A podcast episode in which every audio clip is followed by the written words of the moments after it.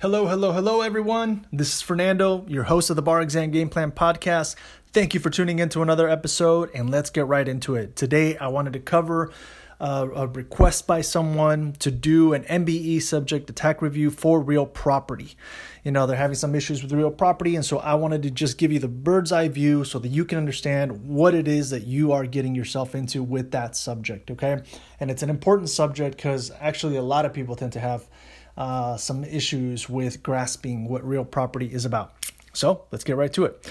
So, one of the first main sections that real property starts out with, right, is what's called possessory interests. So, you have to just in your mind, you know, create, if you're memorizing by using the visualization tools that I've, you know, talked about in the podcast, uh, you can create a room in a house where it has like a possessory interest. So, possessory interests are basically you know, uh, who currently owns the property and who is going to own it in the future.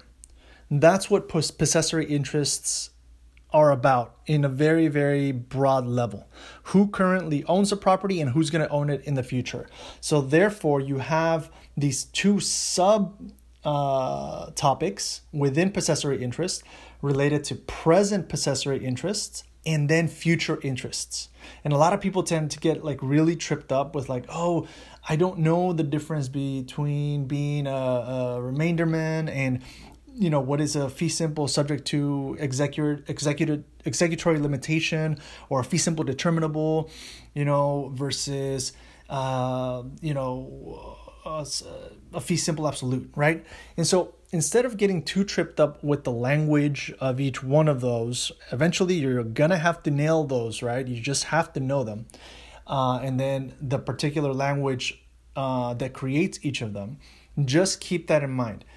When it comes to possessory interest, there are those that give someone the right to own it right now, and then there are possessory interests that give somebody the right to own it in the future. Okay? So keep that in mind, keep that framework because it really clarified it for me once I was like, oh, okay, so this is about somebody owning it right now. How do they own it? Oh, I see. So it's for the life of someone. You know, the life estate gives somebody the ability to own a particular estate for that that doesn't last longer than their life. Got it. Okay.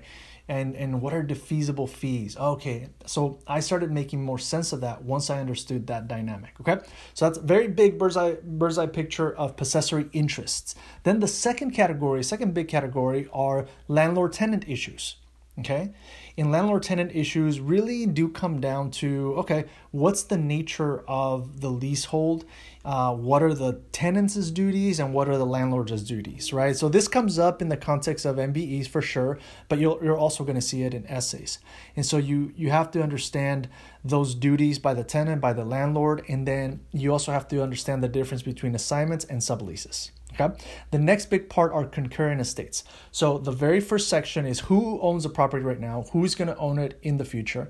The second part is what are issues related to, you know, landlord and tenants, which a lot of people tend to grasp pretty well because, you know, you've probably leased uh, an apartment at some point in your life and you have an understanding of what some of those duties are. Okay, I have to pay rent. Um, I, I can't, you know, trash the place. Um, and this third part, concurrent estates, is basically when multiple people have a right of ownership to a particular property. Okay. And so that's where you get joint tenancies. That's where you get tenancy in common, tenancy by the entirety, uh, or where you have uh, co tenants, right? And so that concurrent estates is basically that there's there's there's not much else in that particular section. You just again have to go in and learn what the specific rules are for each of those. All right. So then the fourth category is are fixtures. And fixtures, you know, that comes up for sure in in the MBEs, sometimes in the essays, but fixture fixtures is basically when something is attached to the land or property uh, you know it's uh, it's been nailed in or screwed in. You know can you remove it? Right? And you have to look at at the nature of it. Is it you know is it personal property?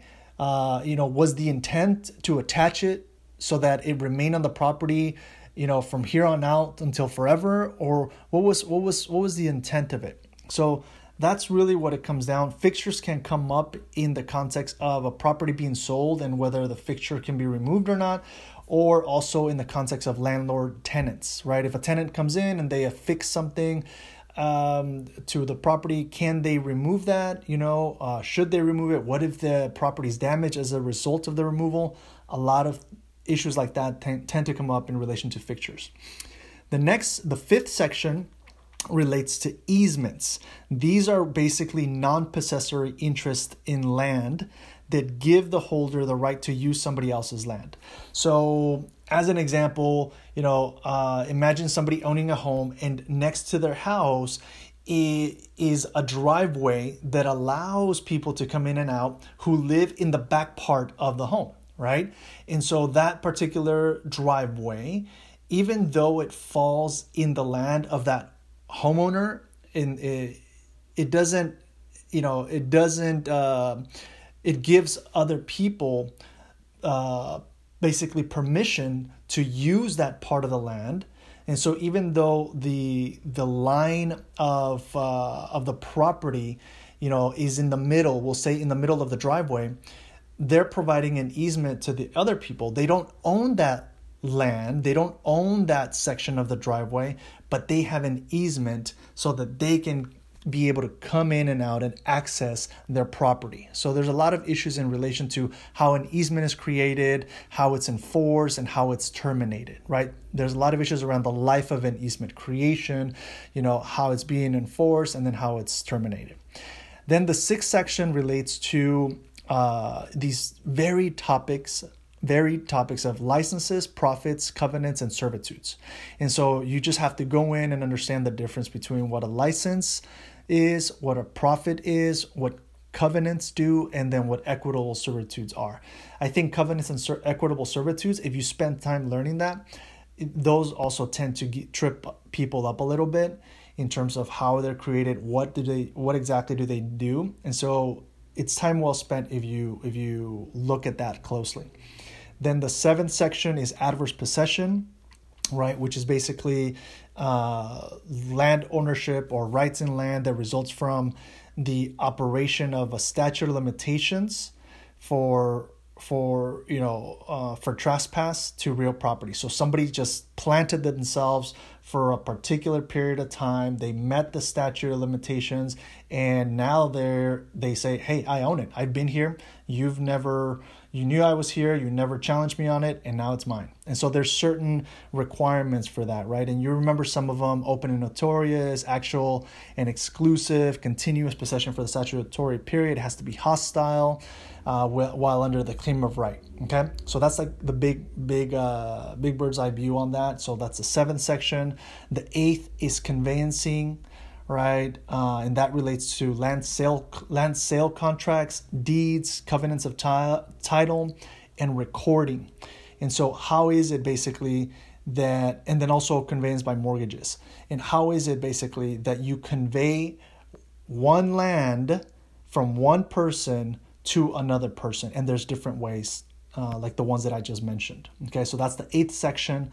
And then the ninth section is support issues. So if you have uh, uh, just issues related to lateral or or subadjacent support if somebody excavates next to your house and then your house tips over you know what are the issues in that you know should that neighbor have excavated without adequately seeing that your house could have fallen to the side, right? Or if somebody changes the course of a waterway, how does that change your rights to it? Okay, so that's issues related to support, the ninth section. And then the 10th section is zoning. And the 11th section is remedies. Okay, so a lot of topics in that. That's why it tends to trip people up. But know that not all of the topics are the same. And so if you understand one, if you get a question related to that, oh, this is a landlord tenant issue. This is not related to zoning or support. All right. It's completely different. All right. So I hope that helps. And I'll catch you at the next episode. Take care. Bye.